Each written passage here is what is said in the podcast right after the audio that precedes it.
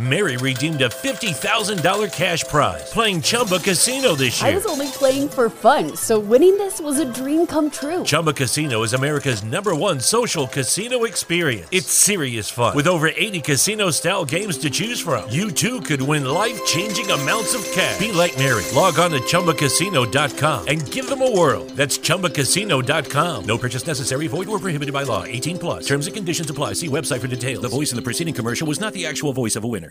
Drivers, start your engines!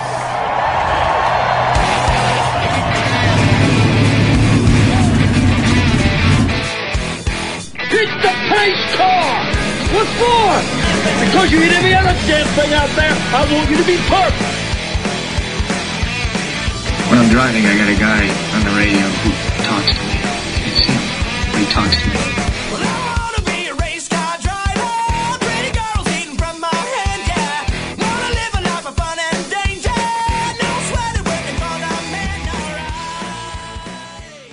Good evening, race fans. Welcome to the Hoobazoo Radio Network and welcome to the Drafting the Circuits program brought to you by Dan Blay Racing Art and Legend of the First Super Speedway. My name is Frank Santoroski. I'll be your host for the next hour as we talk about this past weekend in racing, um, update you on the race news, and preview next week. I've got Richard Uden and Louise Torres here in the studio with me. What's up, folks? Hey, how's it going? It's going. It's going. All right, so uh, had a pretty good weekend of racing behind us. We had a Formula One was in Imola, and uh, NASCAR. Uh, their divisions were down in Talladega, which is always a uh, fun race, even if a bit of a crapshoot. Um, uh, Indianapolis Motor Speedway announced some new qualifying procedures we'll get into. And Then we have a slew of other just kind of different news on and off the track. So, but let's start with Formula One in Imola, Ferrari home turf. Uh, Ferrari doing well this year, but it was Max Verstappen in the Red Bull who pretty much ran away with the race, took the pole, won the sprint race, got the fastest lap. You know, he got the maximum points out of the weekend, ran away from everybody else. Uh, although the racing behind him was pretty decent, huh, Richard? Yeah, it was a good good weekend back on European soil for the start of the uh, the European season, which gets interrupted by Miami next weekend or in a week and a half's time. But uh, no, it, it, was good. You know, it's a great track. It's a great old-fashioned circuit, and to see these cars out there is is pretty special. And uh, we were treated to some unpredictable weather, which I think always helps uh, through qualifying and the race. Um, I think both Mercedes got knocked out in the first round, of, or second round of qualifying. Um, Kevin Magnussen, I think, got a P4 in qualifying. Uh, so yeah, it was a good Friday afternoon qualifying, of course, and then into, excuse me, into Saturday afternoon for the sprint race, and uh, Leclerc had a great start, got ahead of uh, of Max, and was looked to be pretty much controlling the race there on the sprint race, and uh, you know most of the guys are on the soft tire, and um, I think what ha- uh, helped those guys on the soft tire was that Snow, Snow, no, it was uh, Guan Yu Zhou had a spin. He was hit by um, Gasly, and uh, he sort of was, was stranded on the side of the track there, which had like a four or five lap safety car period, which of course you know massively helped the guys on the soft tires probably get through to the end of the race. But uh, it appeared that um, Verstappen was able to manage his tire life a little bit better than Leclerc, and with two or three laps to go, was able to mount a charge and uh, and pass uh, past Charles Leclerc there, much to the disappointment of the the, the Tifosi fans there, who it turned out in huge numbers to uh, to what they. I think you know, given the Ferrari performances so far this year, they expect to be a pretty processional race. But uh, yeah, going into Sunday morning, then you had uh, Verstappen on pole with Leclerc second, and uh, uh, you know, it was a little bit wet, a little bit damp. Uh, it rained quite heavily before the start of the race, and then it, it sort of, I don't think it actually rained during the race, but it was pretty cold there, sort of 13 degree Celsius ambient air temperature and track temperature, which is very low. Uh, so the big issue that they were seeing was they could create a drying line from the cars running over it, but you couldn't really create any sort of dry patches offline, um, you know, to to ease to a overtaking. So it was a bit of a processional race there. And after through the pit stops, after it all sort of washed out, uh, you had Verstappen ahead from Perez uh, with Leclerc back in, in third, and uh, Charles was pushing uh, pretty hard there to try and uh, um, you know get that second place back. I don't think even if he'd passed Perez, I don't think he would have ever been in a position to to really seriously challenge Verstappen because Verstappen all weekend pretty much had had the race, um, you know, race under control. Uh, there was nothing going to stop him, and then um, coming into Variante Alta, the, the, the chicane at the, the top of the circuit there, um, Leclerc sort of caught the inside curve and span round and damaged his front wing a little bit. So I ended up coming into the pits, change of front wing, um, and, and managed to battle back to I think it was sixth place or seventh place potentially, but compared to what he'd gone into the weekend hoping for was a pretty pretty poor result, you know, considering. Um, so yeah, it's uh, you know it, it was a shame that, that Charles and uh, and Max couldn't battle a little closer throughout the race, but uh, it was a you know a, a, great weekend again, and, and and some really really good racing. Uh, the guys were really pushing themselves pretty hard uh, uh, in, in, in tricky conditions there, and Max just controlled it pretty comfortably in the end. So uh, yeah, good weekend. The troubles for well, yeah, let's say well, Mercedes let's continue, but it was only on one side of the garage, really.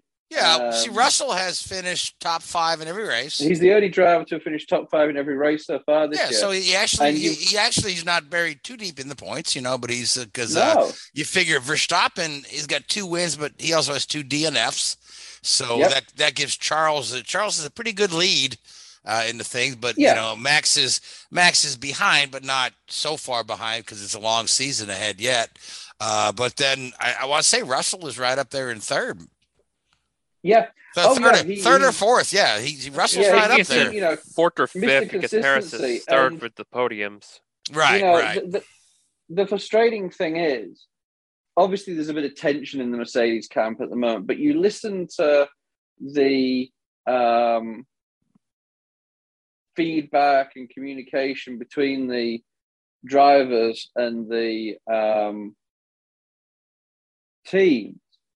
And um, you know, all the saying, all Toto saying, "Oh, this is this car's not good enough. Yeah, this isn't the sort of thing. You know, we're sorry, though. It's not you. Just you know, we're, we're going to keep working as a group. Blah blah blah."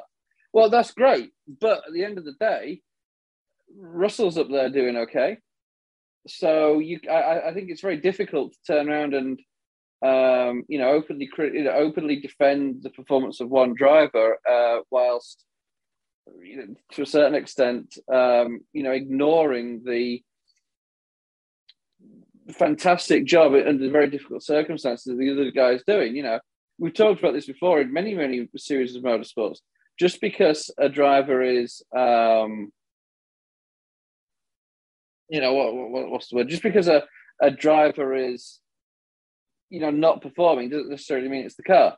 You know, um, and yeah, I think Hamilton, you know, you need they should, they need to be looking at putting pressure on him though because he's not performing fundamentally under the circumstances. so if, yeah, very disappointing. yeah, if you think about it, right? Um, you know, Russell spent his first couple of years in Formula One in the Williams when the Williams team was yeah. str- was struggling. So yeah, he, he is very used to trying to get the maximum performance that he can out of a car that may be substandard. And I yep. think I think that the skills that he's built there at Williams are are really rising to the you know the top in this situation where where you know the Mercedes is not a horrible car by any stretch of the imagination but it's not the it's not the you know the the the the killer that uh, that it has been the last several seasons. It's not, you know, and and of course Lewis has had the advantage of uh, having a pretty superior car, and even you know, even when Lewis had a car that was maybe difficult to drive or, or had a poor setup, it was still a lot better than what uh, you know 90% of the grid had. So yep. I think I think that uh, uh, you know that um, um, uh, George's early years there at uh, oh for sure Williams are, are paying off because yeah, here's here's a guy says okay this is what I have to work with I'm gonna do the best I can and and, and yep. there there he is and he's you know he's he's right right in the thick of it in every race. Yep. Oh, without any hesitation, he's got to be given a huge amount of credit for for, for, for driving. I just think it's a shame that people are focusing on Lewis's poor performances rather than George's stellar performance in reality that has, has really sort of, you know, um, I think putting Hamilton in a difficult position. You know, Hamilton's got to pick it up. Hamilton's got to really start to, uh, you know, start start to show what he's capable of. Um, you know, we all know what he's capable of without any hesitation. And you know, another guy who's driving incredibly well this year is Valtteri Bottas. You know, drove a fantastic race this last weekend uh, in yeah, the he, he finished in the top five. Yeah, uh, he yeah, was right, so, was right, right behind Russell. Yeah, so you know, this guy who was uh, also run at Mercedes in many people's eyes is, is really stepping up. So um, I think, yeah, you, you've got to you've got to give the guy credit, you know, credit where credit's due, and it definitely is in, in both George and, and Valtteri's case there for sure. Yeah, and, and Valtteri, of course, the guy who's been driving the Mercedes. Well, here he is moving to a car that's probably not quite up to the, the you know, the spec of the Mercedes, and and giving it all he can. Yeah, you know, and, and then you know he deserves then, he deserves a chance in one of the big teams. That boy. Sure does, yeah, and uh, and and another guy, uh, third place, um, Lando Norris. Lando, yeah, Lando having, ha- having a good season there. You know, McLaren certainly is, uh, benefited from uh, you know Charles' issue there and spinning out, and also probably well, absolutely, yeah, bunting off uh, bunting off Carlos Sainz at uh, turn two, I guess it is technically on the yes. first lap. But uh, you know, you got to you know make make hay while the sun shines, as they say. And uh, you know, credit where credit's due. You know, it's not your fault that everybody else is is, is struggling. No, no. As long as you keep it on the track, the other guys can do whatever they want. Yeah. So, and then you just reap the benefits at the end of the race, though. But yeah, but again, again, it's good to see Imola back on the uh, on the schedule here. Um, you, you know, it's uh, again that was some that benefited from the pandemic years. Um, and and it's great to see such a big crowd in Italy because uh, Italy being one of the countries that was hardest hit. Um, yep. In the in the early uh, part of the pandemic, so it's, it's just great to see uh, all those fans out there cheering on their Ferrari drivers, um, even though uh, it was Max for the win. So we're off to Miami next, which will be interesting. And um, yeah, with its fake yacht and water, the fake yacht and water. No, no kid. No, I'm not joking. They literally, it's not like a natural lake or river. They're to artifact it, which should go quite well. We'll see if we'll have a Nashville episode over there due to it.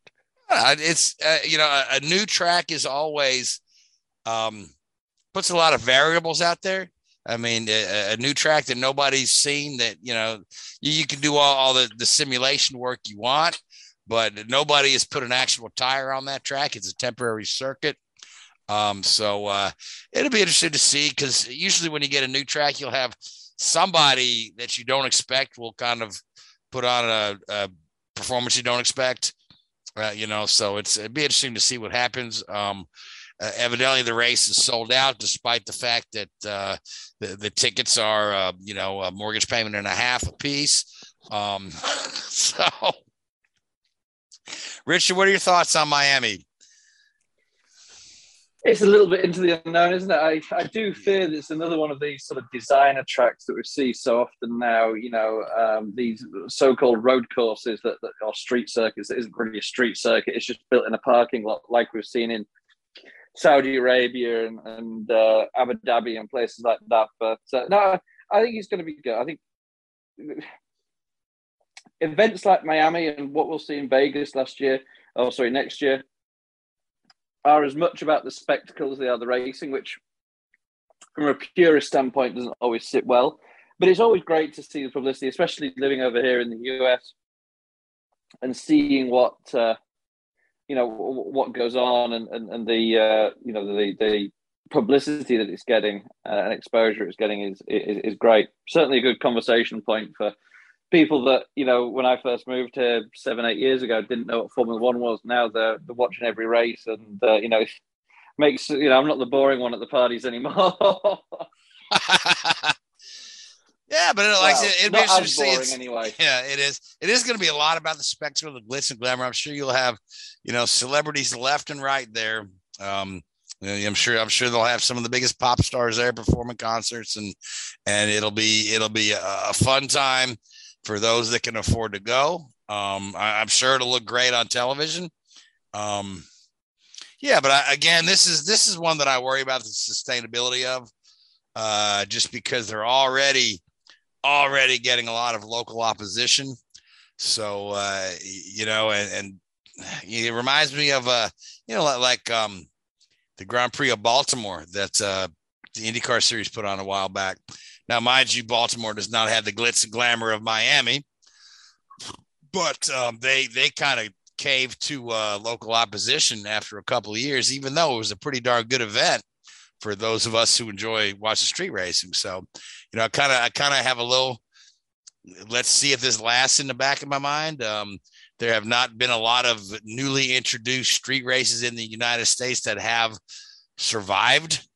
Um, I think the most recent, recently added street race in the states that's still going um, you know, other than Nashville, which started last year, would maybe be um, St. Petersburg, which has got a good 15, 16 years behind it now. Yeah, that sounds about right because Yeah. there's really not many, excluding Long Beach and and St. Well, Pete. I- there's I was- really I was not many street courses. Yeah, all that you, but all, but how many have come and gone? You know, Mhm. That is, yeah, that's why. But yeah, not how many, of many them have that has co- come and gone? you know you're talking, you know, Houston and um, even well, Detroit's going back to the street race, so we'll see what happens there because uh, they were on Belle Isle for a while. So yeah, it'll be it'll be interesting to see. I will certainly be uh, tuned in with watchful eyes to see uh, what happens in Miami. But uh, do we want to even try to venture a guess at at who we think's going to win this thing? Which one? Miami? For all for all we know, Bottas can pull the upset. Who knows? Okay, Oh, yeah. Ooh, He- he could, yeah. So But that's not my pick, though. oh, okay, okay. for all I'm just saying, for all we know, Bottas can win it since it's a street course. Maybe not like Sochi, but fairly. I don't know why I'm thinking of Sochi in Miami looking the same. But Um, yeah, I mean, yeah, but again, yeah, that's another track that I'm, I mean, I'm saying is similar to the ones where we talked about these street courses that aren't really street courses and all this sort of stuff. Um, but uh, yeah, who knows who could be up there? Uh, Eh, you know, it's hard to bet against Max because it seems like if his car doesn't break down, he's there at the finish, right? So Max is Yeah, cer- cer- certainly a good pick. Leclerc is a good pick. The Ferraris have been strong, you know, pretty much everywhere they've gone. So, but you know, you could, you know, could be a wild card. You know, Perez could win the things. Sainz could win the thing. Who knows? George Russell could win the thing. You know, the Mer- Mer- the, the Miami track might suit the Mercedes car. Who knows? yeah. Or lo and behold, Hamilton gets it together and wins somehow. no. We know. I said low. That's why I say specific words like somehow, implying that it's not likely going to happen. All right, so let's get an official pick from each of you. I'm taking Max Verstappen. Go on, Louise.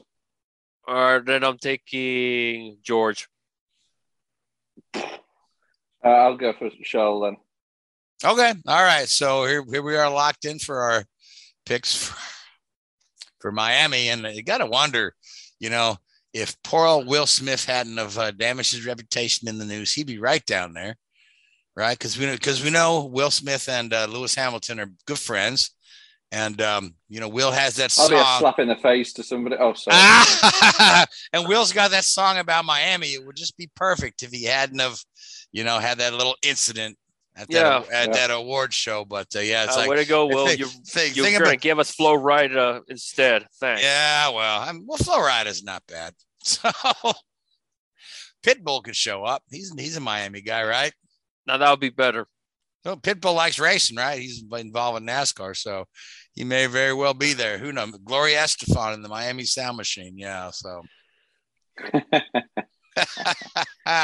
All right. So the Indianapolis Motor Speedway announced some changes to the qualifying format. And uh, I, I will uh, head off by telling you I will be publishing an article on drafting the circuits tomorrow that chronicles the history of qualifying formats at the Indy 500 starting back in, in, in um, 1911 and going all the way through the current changes, uh, which is a very interesting read. And I recommend that you read it because um, I need the clicks.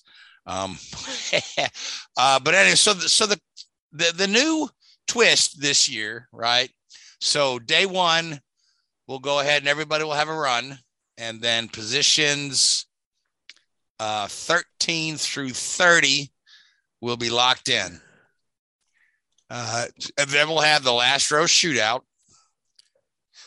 um, where positions 30 through 33 will be locked in. And should there be 34 cars or 35 cars, cars will be bumped. Right now, we're still struggling to find number 33. So, uh, uh, you know, if we only end up with 33 cars, that's kind of just a mute exercise in shuffling the the order of the third row, uh, which uh, at the end of the day has very little bearing on the race. But but in the event that uh, two people step up, we'll we'll have an actual bump.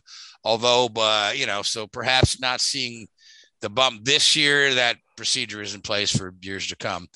Now, that is not wildly different than what's been going on, uh, except for the top 12 We'll then have the Fast 12 shootout, uh, which will result in the first, the, the six fastest cars moving on to the Fast Six. So it, it's, it's, you know, it's almost like, uh, you know, Q1, Q2, Q3. You know, if you, you advance to the next round, and then of course the pole will be set amongst those fast six. So it adds it adds an extra step because they used to do the the fast nine. So now they do the six to nine. Some people are concerned with, oh, well, why, you know, why this manufactured drama? Why the additional attempts? I mean, if you ask me, if you ask me, Louise, the um, it's no different than what they do in road courses. No, you know where, where, where, where you go, you, you, advance from one qualifying round to the next, right? And as far as somebody said, "Oh, I don't know why the expense of the multiple attempts," I'm like, golly, look at the history of Indianapolis. The guy's been taking multiple attempts for years, pulling qualified cars and trying again under some of the older formats. So yeah, you get uh, three attempts in a car. Yes, that's always yes. been the case. But the only exception is if you enter a T car or a, a backup to a backup car or a loan car like if you lease it from another team. But yeah, yeah you know, back you know, back in the in the eighties and seventies and eighties, we would see that on on Bubble Day, Bubble Day or Bump Day, however you choose to call it. Both uh, both terms are proper. Uh, where a guy would have used up all his attempts and his spare car, so they'd see who had a non-qualified spare car and somebody would be shelling out some money writing a check there in the garage to buy somebody's car hastily apply uh, their own decals on it. Yeah, the infamous Marlboro. The, the, the, yeah, the, what? Yeah, he had a Marlboro Duracell or the um, or I thought it was a Marlboro uh, Miller Genuine Draft.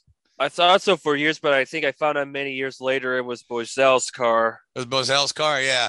So yeah, you hastily apply your decals and then go try to try to qualify that one since you used up your other tests. But yeah, those those days are gone. And and you know, I was talking about um, you know, the lack of the 33 cars uh, with somebody, and they saw, you know, with all this, but but if you think about it, right, a couple of years ago we would be able to get 33 to 35 cars for Indy, right? But we only had 22 full-time cars, right? Yeah. Well, now we have 27 full-time cars, right? And we're struggling to get that 33rd car at Indianapolis, right? So is that's to me, that's not a bad trade-off because you don't have these guys able now to answer two additional cars or an additional car or three additional cars for the 500 because they're running more cars during the full season. So, uh, yeah, so so there you go. You know, uh, you, you're not maybe you don't get a bump at Indy, but you get 27 cars every week. And I don't think that's a bad thing. How about what, what are your thoughts? I don't think necessarily is a bad thing. It's the closest we're, we've gotten since 2011 when there used to be like pushing 30 on a on a frequent basis. We're on par to it. Sure, we don't have many part-time teams, which they explains why there were like well over 30 cars in 2011. But we at least it's quality quality rides, and it's just they're more concentrated on what they got. And it's just the expenses are kind of hard to come by, and it's also I saw somewhere where why not reward the pole winner the 500 as a bonus money? Of course, they're going to get points. It's 12 through one. Pole sitter gets 12 points, and then 12 will get just a single Well, the, the pole sitter gets a hundred thousand dollars. yeah, the, the I think these either don't remember or it's not as publicized enough Yeah, to the but- person's but- eye. Well, the thing is, it's been a hundred thousand dollars since about the nineties. You know what I mean? Maybe maybe they should kick it up. You know, I'd say, I'd say so. Honestly, bump it about another hundred thousand or so. To Yeah, I mean, kind of it's, you know, incentivize. yeah. Well, somebody, you know, somebody as a sponsor needs to jump in and and uh, uh, you know sponsor that. so, uh, you know, but but you know, at the um, on the bright side, there have been a slew of new sponsor announcements in IndyCar. You've got guys left and right announcing new sponsors, including um, uh, Rahal is now has uh, that was what's it called? Um, uh, Hard Rock or no, it's Yeah. not Hard Rock. Is it called Hard Rock? Something else I know is Dale and Amy It's, Earnhardt. it's yeah, Dale. Dale. Yeah, it wouldn't be Hard Rock because that's the cafe, and they would get into, but it's uh, but it's a vodka that's made by Dale Earnhardt Jr. and and Dale Earnhardt Jr. is going to be on Graham Rahal's car uh, for the one of the Iowa races as the primary, and then they'll be on the on the on the car the rest of the season as a secondary. So I just think it's kind of neat that uh, uh, you know Junior chooses to sponsor you know use to put his brand on an Indy car because we know Dale is a fan of IndyCar racing. You know, he's some of his, if you watch his podcasts, um, Dale Jr. download, some of his best interviews are when he gets IndyCar drivers on there. And you can just tell in his interview style that he has a lot of respect for what those guys do. And then, of course, the time he was, you know, when he's been in the booth or you know on on site in Indianapolis at the bequest of NBC, uh, you can tell that he really he really enjoys it and is really interested in what what IndyCar does. So I think that's pretty neat that he's taken that step and and utilizing his vodka brand as an IndyCar sponsor. No, for sure. It it does bring some eyeballs and also kind of endorse the brand somewhere with a with a longtime veteran like Graham Rahal, especially at Iowa, where it's very hyped and publicized as one of one of the marquee races of the year. And I say marquee in terms of how Hy-Vee has stepped up their game in their marketing. To where I said, like, if there was an equivalent award like what Formula the FIA do with like the promotional of the year for a Grand Prix, you can probably put Iowa as a strong contender for this year if there was a, an award as such. I would say Iowa and Nashville are probably the two best at promoting their events. Um, uh, you know, but some of these other like Texas, not so much. You know what I mean? Yeah, it's just a matter of how many people will show up and kind of the return on investment. Because remember, this is like a big thing because it's Iowa's return. It's pretty much their marquee race. They don't have that's that's their big one because obviously they don't run NASCAR. They know it's, I think they still they have ARCA still, but not much NASCAR. So IndyCar is their bread and butter as far as their event. Sure, yeah. Oh, and and of course, IndyCar is actually leasing the track. Uh, you know, so the, the speedway themselves has kind of has their money guaranteed whether IndyCar sells ticket or tickets or not. But um, uh, you know, so it's really up to Hy-Vee and the series to pack the stands there so they can make their money back on on what they're paying to uh, essentially rent the track from NASCAR.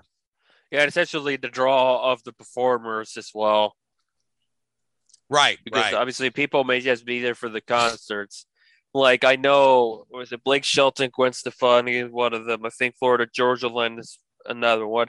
Whereas the Texas All Star Race, they have a post race concert with Banda MS, which is a Hispanic group that has treaded some waters with Snoop Dogg before. But if we're talking about Blake Shelton and Gwen Stefani here, Yeah, you got some big names here, yeah. But I mean, they, they did better with their concerts than um, you know, say uh Indianapolis did with their Carb Day lineup.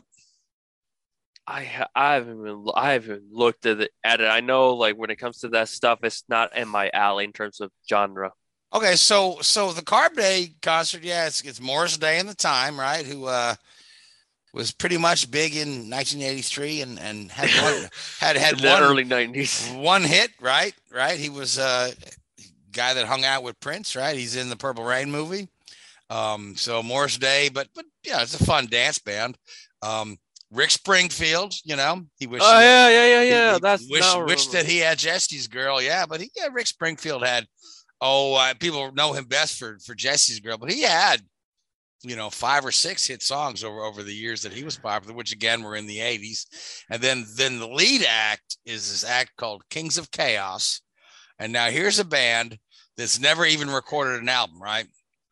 I've never heard of them. They're- like some EDM group. They are no, they are what they they classify themselves as a super group, and they are made up of uh, these '80s hair band guys, right? '80s Hold and '90s hair. They're they're they're made up of uh, former members of like Skid Row, um, Guns N' Roses. Um, Mary redeemed a $50,000 cash prize playing Chumba Casino this year. I was only playing for fun, so winning this was a dream come true. Chumba Casino is America's number one social casino experience. It's serious fun. With over 80 casino style games to choose from, you too could win life changing amounts of cash. Be like Mary. Log on to chumbacasino.com and give them a whirl. That's chumbacasino.com. No purchase necessary, void or prohibited by law. 18 plus. Terms and conditions apply. See website for details. The voice in the preceding commercial was not the actual voice of a winner. With the Lucky Land slots, you can get lucky just about anywhere. This is your captain speaking. Uh, we've got clear runway and the weather's fine, but we're just going to circle up here a while and uh, get lucky. No, no, nothing like that. It's just these cash prizes add up quick. So I suggest you sit back, keep your tray table upright, and start getting lucky. Play for free at LuckyLandSlots.com. Are you feeling lucky? No purchase necessary. Void where prohibited by law. 18 plus terms and conditions apply. See website for details. uh, Night Okay. Ranger, yeah. So it's it's gonna be '80s, Kind of like the one they had at Long Beach, which was, was also a super group where I think one of the sh- the, sh- the frontmen of Sugar Ray was one of them. I can't remember. Uh, yeah, I do remember they had a long, but yeah, so it's gonna be it's it's essentially a nostalgia act with several guys from these bands, but they'll be playing all the hit songs that they had. So it'll be, I mean, if you grew up in that era and you like that music, um, I mean, don't don't underestimate how fun that show is gonna be because I I grew up in that era and I I really enjoy that kind of music. So uh, you know, you're gonna be hearing some some Guns and Roses and Skid Row and If I if I had a sliver of time to check it, I I'd probably check it out, but there's no guarantees. But if you want to really get in that threshold, you probably have to get some of the major acts of today, whether they're a sister group or pop artists, but all such are touring right now because music tours are back and running heavily.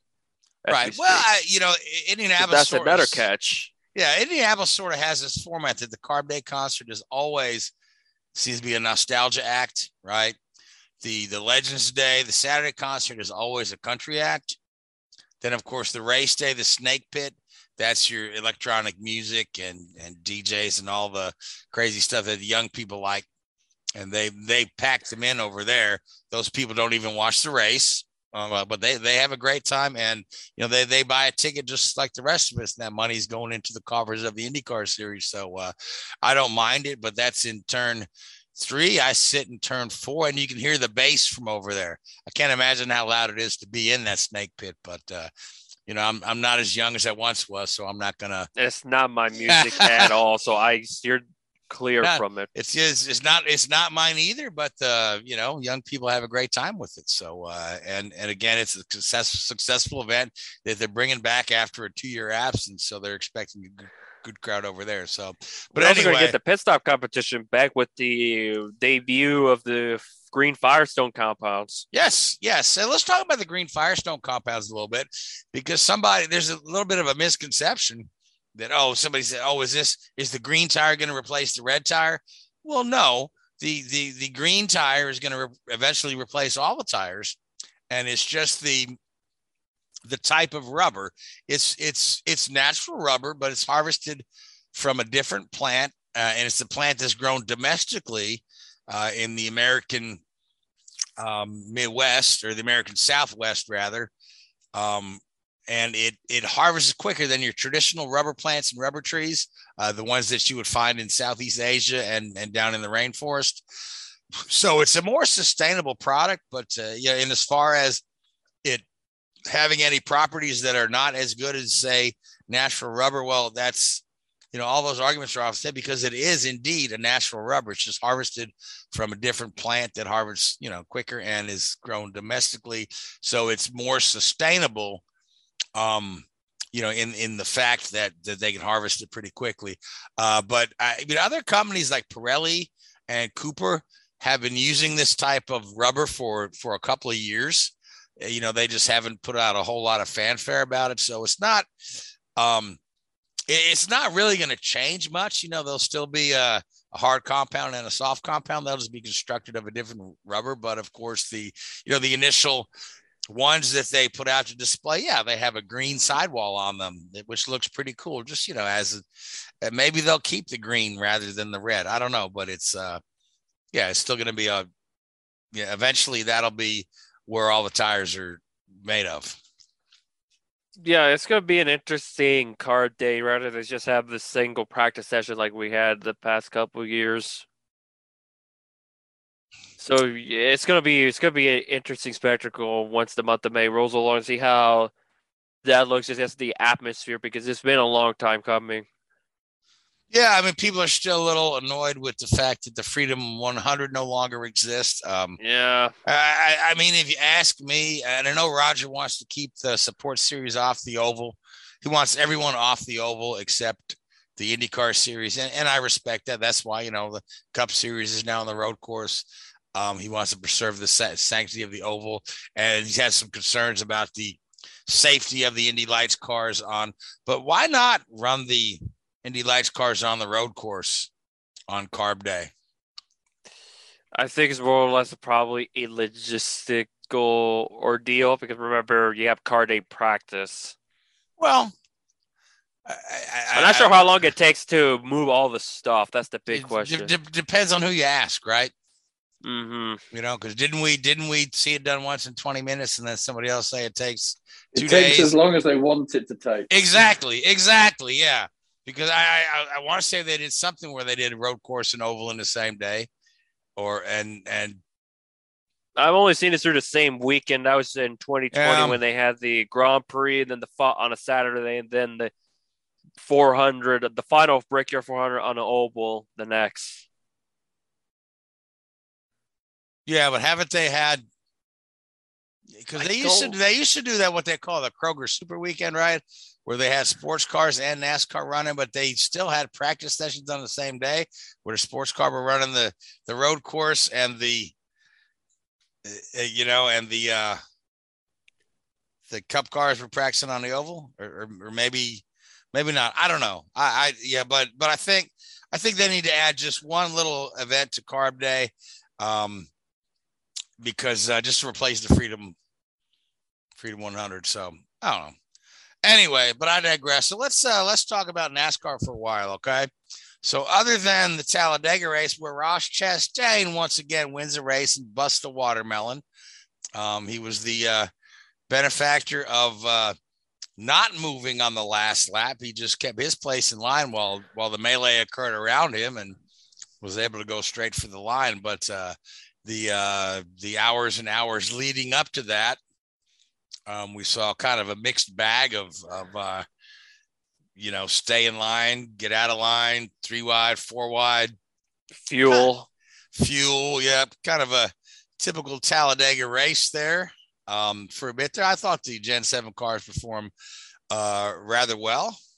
It was relatively clean to say the least, except for the restart wreck that had Joey Logano involved and the worst sounding production of a wreck I've ever seen in my life. But we'll talk about Fox's eh, on and off awful production at different time. But it was relatively clean for the most part, which was again is neat to see because what have we seen since the implementation of stage racing, in particular? Nothing but big wrecks and where they wad up three quarters of the field. This ring race actually Yeah, went red say, flag yeah. free, and uh, so and just one major wreck. Well, two of them that it just took out the big heavy hitters, mostly from the Ford camp. Pretty much took out all the key, almost all the key Ford guys in those wrecks, like your Chris Buescher, your Joey Logano, your Chase Briscoe, the guys that were they usually are up there or were up there at the 500 were non-factors because of they were taken they were out early. So we saw a different dynamic of the race where you saw guys that normally aren't up there do well, like Kyle Larson and Erik Jones, and even Ross Chastain. Yeah, I mean, yeah, Erik Jones nearly won that thing. You know, he just, you know, leading on the last lap at uh, Talladega is actually never where you want to be. Yeah, or Uh, pull away because Ross kind of wobbled a bit. It broke up the broke up the draft a bit, and then Jones started to pull away on Larson. Which, if you pull away on a super speedway, you know that never ends well. No, no, now so, but yeah, Jones came close. And is how long has Petty Enterprises been trying to get that 200th win? Since Almirolas win at Daytona in 2014, the 400, that was Rain Shorten. Yeah, so yeah, so we're talking seven years now. We're So pushing on eight. Yeah, eight, we're pushing on eight. eight, eight years now.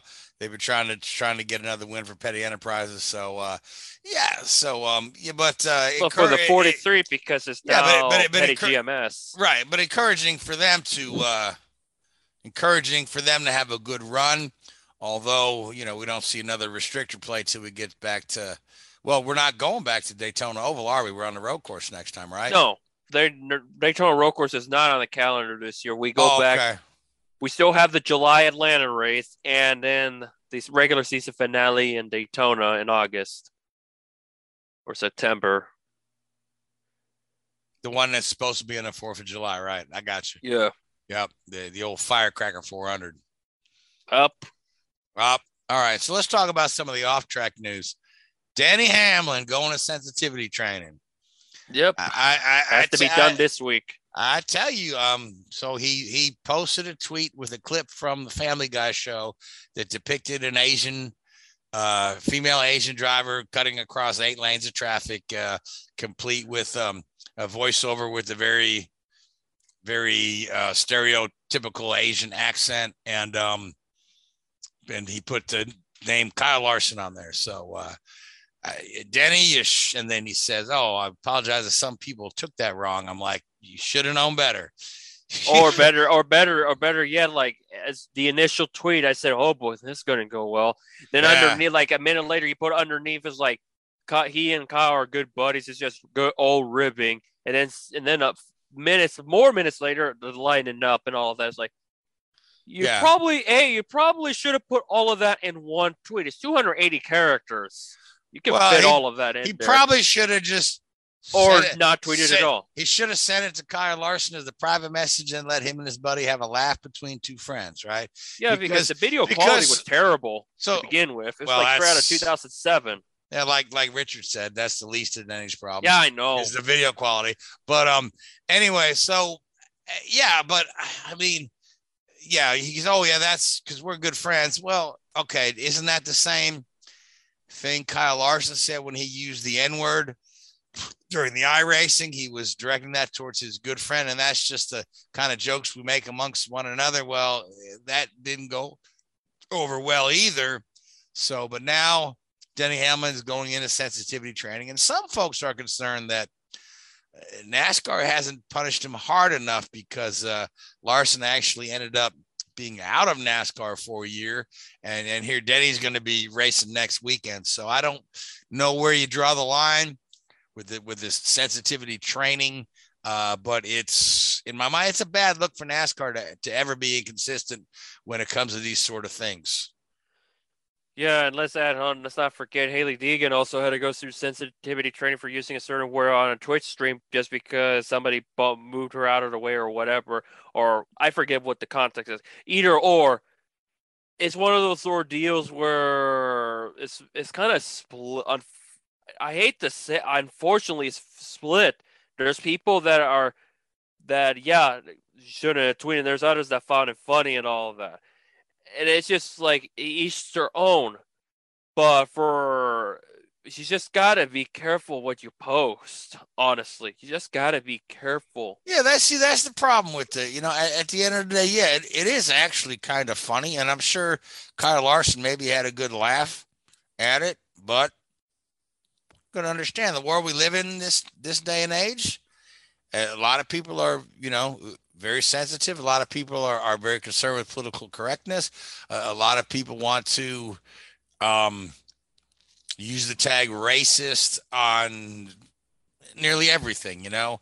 Um, you know, what what used to be considered a cool Halloween costume years ago is now racist, you know.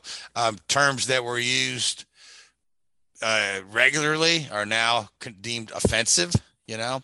Like the, the term Hailie Deegan used, that was that was, you know, years ago, that was how you referred to that. And then they said, well, no, that's pretty insensitive. We need to use a different term for that, right? You know, same thing with, with a lot of things. So, but you just need to understand when you live in the public eye and you're posting on a very public forum. I mean, you know, just be careful. If you're a celebrity and you're trying to be funny, Twitter is like a loaded gun to your head. Yeah, and that's the thing. It was on Twitter. It wasn't like on Instagram or TikTok. It was literally on Twitter. You know how NASCAR Twitter can get right or wrong, and this one is justified, in my opinion, to react the way to react because one of my editor chiefs decided to write an opinion article of it, which I totally understand. And in that scenario, you just in that scenario, no, never mind. It's like in that scenario, it's justified. It's like it'll take some people take offense. Some people it's just like, well, they shouldn't take offense. It's just each their own. It depends who it is and depends how it affects everybody. If it was Hispanic related, I probably see it in a completely different light depending on the context and what it is. For that one, it was clear, bright as day. It was just another one of those stereotypical moments that just people are tired of, and I could, I'm totally on board why they feel that way. Yeah, absolutely. Yeah. So, you know, at, at, at, the end of the day, yeah, it's like, what are you thinking, Denny Hamlin? And then we have a case of this kid in Arca. What's the name? Uh, Daniel Dye. Yeah, which is absolutely shameful. Depending what what comes out of it, it, it you just cost he just cost himself the championship because that it, it, yeah, there's only really three or four, three guys running the whole year that are competitive. Yeah, you have Sammy Smith who's going to be there sooner or later. That's going to probably rack up a lot of wins when he gets there. But Daniel Dye was in it could have been a championship contender with Rajah Caruth and Nick Sanchez.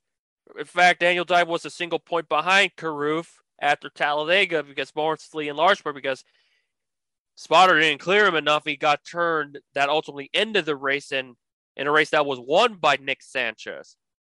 So that's how Rajah Caruth got the championship. Lita said the beginning of the season, they got to put up a lot of points on Sammy Smith because if you give Sammy Smith an opportunity to rack up wins and any slip ups for any of those guys that are running full time, no matter how, whether it's like one bad race, it could be a difference. Whether or not Sammy Smith is going to win the championship is completely it's a different topic. But for Daniel Dye, who who has worked us up in the late model scene, viewed as a respectable driver to some, for many aspects, he even won a national ARCA race already in his career. To throw it all away, he literally threw it all away. And now you've got to wonder if GMS Racer is even going to continue the 43 car.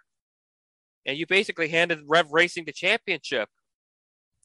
Right. Well, we'll have to see how that one plays out. Yeah. Because uh, I mean, Dye's um, his lawyers are adamant that once the facts come out, he'll be exonerated, and uh, you know, for because uh, we are just looking at allegations at the moment, but uh, the the kind of the scary thing for this kid is that he's he's not just charged with simple assault; he's charged with felony assault for punching a classmate in the groin and uh, injuring injuring the other kid. Um, so, but he was charged with felony assault. If he's convicted of felony assault, this kid's only 18 years old and to have that convicted felon tag over the head for over your head for the rest of your life, it's I, I mean it's a killer. You can't vote. You, you, it's really hard to get a job. you know, people just, you know, employers tend to shy away from the, if you check the boxes, say, have you been convicted of a felony? Uh, you know, so it's just, uh, it's, he's really going to have to tread carefully with this one.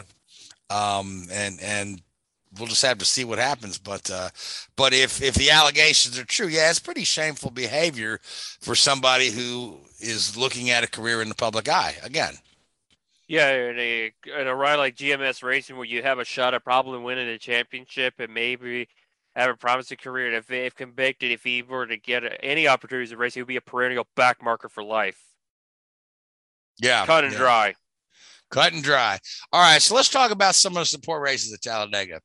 Yeah, you, you want to talk about? Uh, go ahead. Let's, talk about that. Uh, let's talk, talk about, about another talk, about, talk about let's talk about the Arca fiasco, and then we could talk about uh, Larry McRe- Larry McReynolds and Jeffrey Earnhardt, huh? Yeah, the other Arca fiasco so happened in the middle of the race, where depending who you ask, whose fault of this.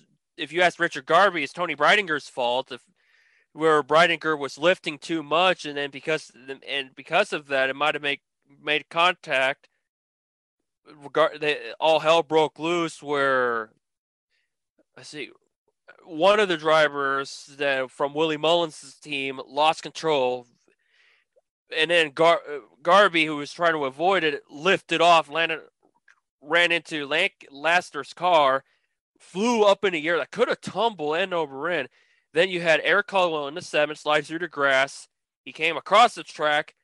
Further back, you had Scott Melton in a 69 car that is primarily regularly driven by Will Kimmel from time to time basic uh, your quintessential ARCA break happened to where Melton was trying to avoid Breidinger, and I think he barely avoided her. He might have made a slight contact, but because Caldwell went back across the track, gave Melton no reaction time, T-bowed him, and now he has to comp- compress fracture where they had to cut him out of the car. Fortunately, he's okay. He underwent surgery, but the car completely totaled. And according and in the video I saw from the 69 race team, it could have been much worse.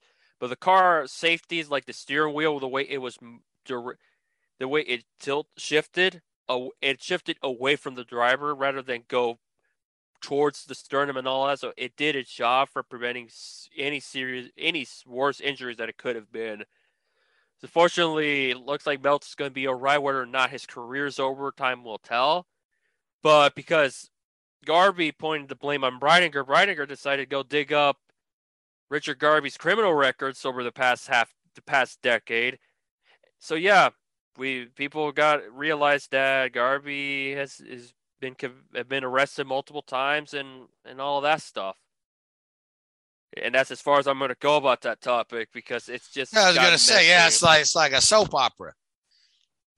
Yeah, and for and as for Breidinger, it's it's like yeah, but you too should realize that while you're upset at the driver, just talk to the driver instead of just going on a on a hazing spree and just go find try to expose somebody, justified or not, over a racing incident. Yeah, it, you, it, but it, you don't see you don't see Chase Elliott go and find past stuff from Cody or his brother Carson where this is just a fine line how you conduct yourself with social media. This is another example of it.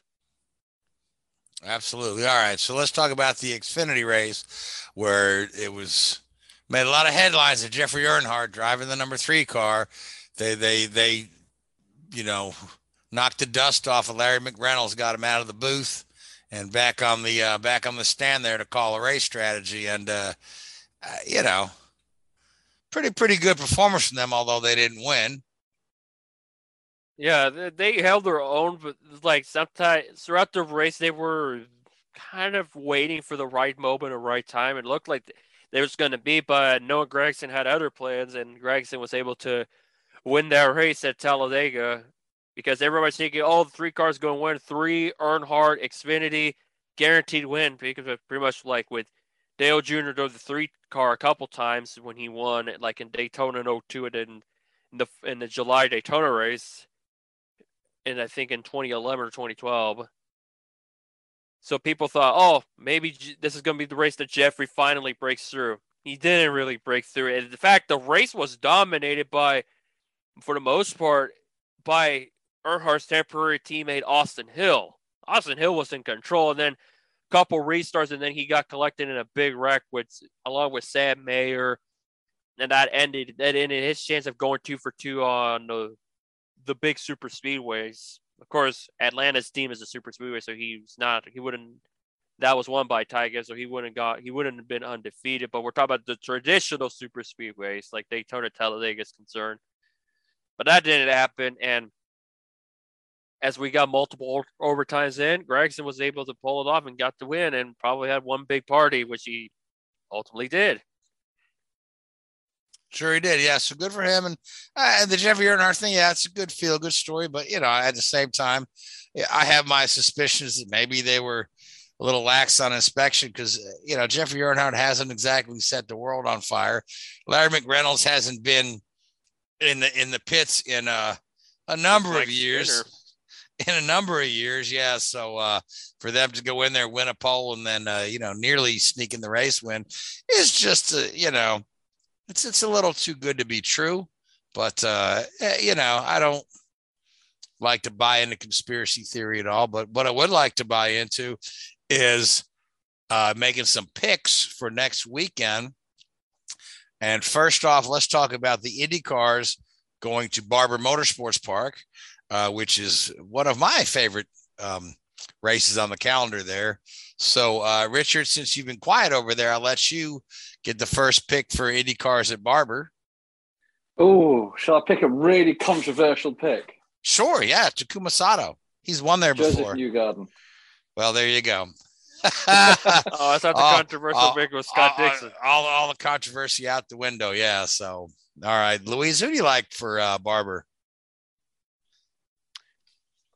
I think this one has a good chance to probably see him below back in victory, back in Yeah. victory circle. I don't. I still don't think Dixon will win at Barber yet again. Which All is right. what's one of the s- it's the annual headline. Will Dixon finally win at Barber? I don't see it. Uh, yeah, Dixon's been a little off this year. He's still been been up in the mix, but uh, I think I think Dixon's going to have a good Indy 500 uh, this year. Uh, did you know that Scott Dixon is only 74 laps shy of of passing both Ralph De Palma and Al Unser Sr. on the all-time lap leader list in Indianapolis? If if Dixon leads 75 laps um, at Indy next month, he'll be the all-time lap leader in the Indy 500. Yeah. Well, we do now. Highly, Well, I'm we do now, yeah. of it. Yes, yes. So that's uh, so that's uh, that's interesting there. Was Uh, it 75 laps out of a 200 lap race? It's yeah, it's You it's, you gotta- it's He's got to have to have a dominant. superb. He's got to have a superb month of May for this. yeah. to He's got he's got to have, What's have the to have- most? I mean, in, in in the modern era, and you know, what's the most laps led at an Indy 500? in to the, have won it. in the modern era. Oh man, I don't know. I I, know, I know the all-time record is uh, 196 laps, but that that happened in 1912. Um, yeah, it's not quite modern. I I think modern. We're talking about like Montoya 2000. yeah, I think he he led um it, it- easy 160, I think. Yeah, but I think like Michael had has it. and- Uh, yeah, That's Mike, Mike. Michael in '92. Yeah, he. I think he. I think he led close to 180.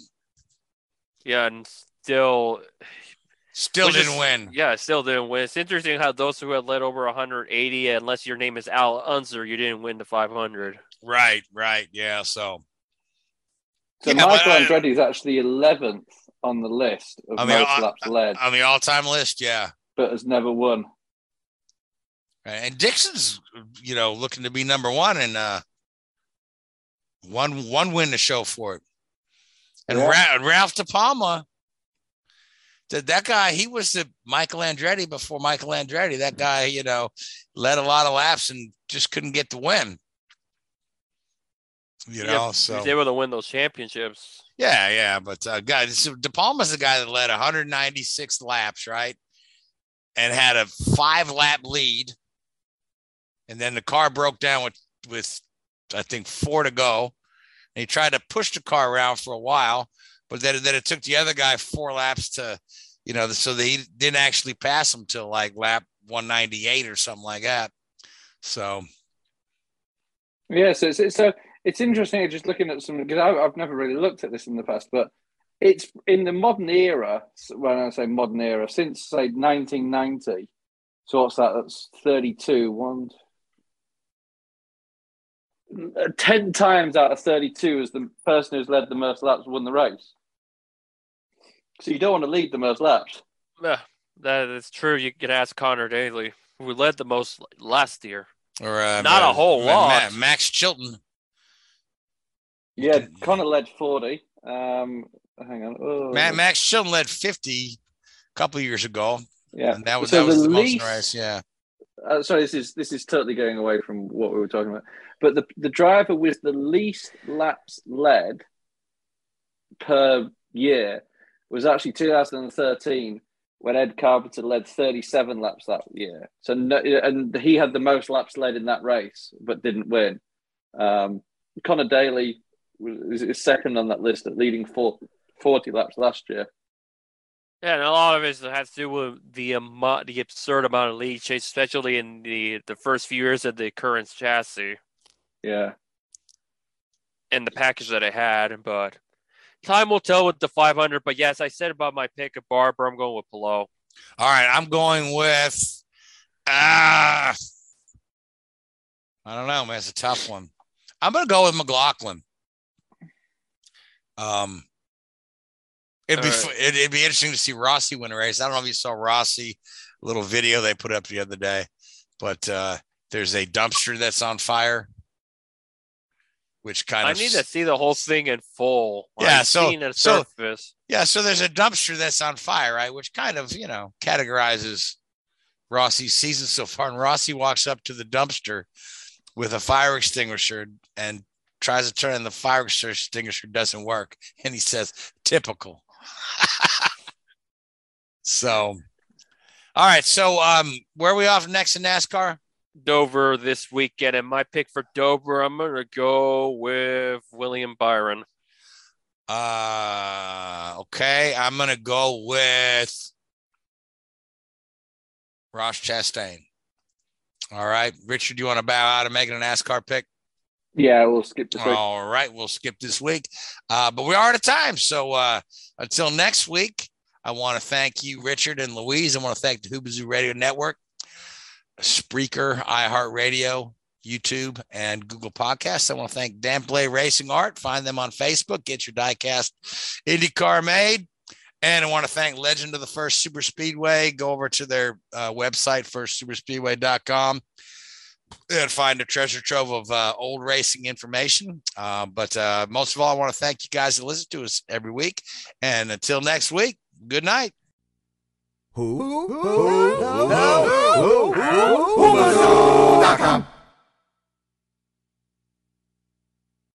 the Lucky Land slots, you can get lucky just about anywhere. This is your captain speaking. Uh, we've got clear runway and the weather's fine, but we're just going to circle up here a while and uh, get lucky. No, no, nothing like that. It's just these cash prizes add up quick. So I suggest you sit back, keep your tray table upright, and start getting lucky. Play for free at LuckyLandSlots.com. Are you feeling lucky? No purchase necessary. Void where prohibited by law. 18 plus terms and conditions apply. See website for details.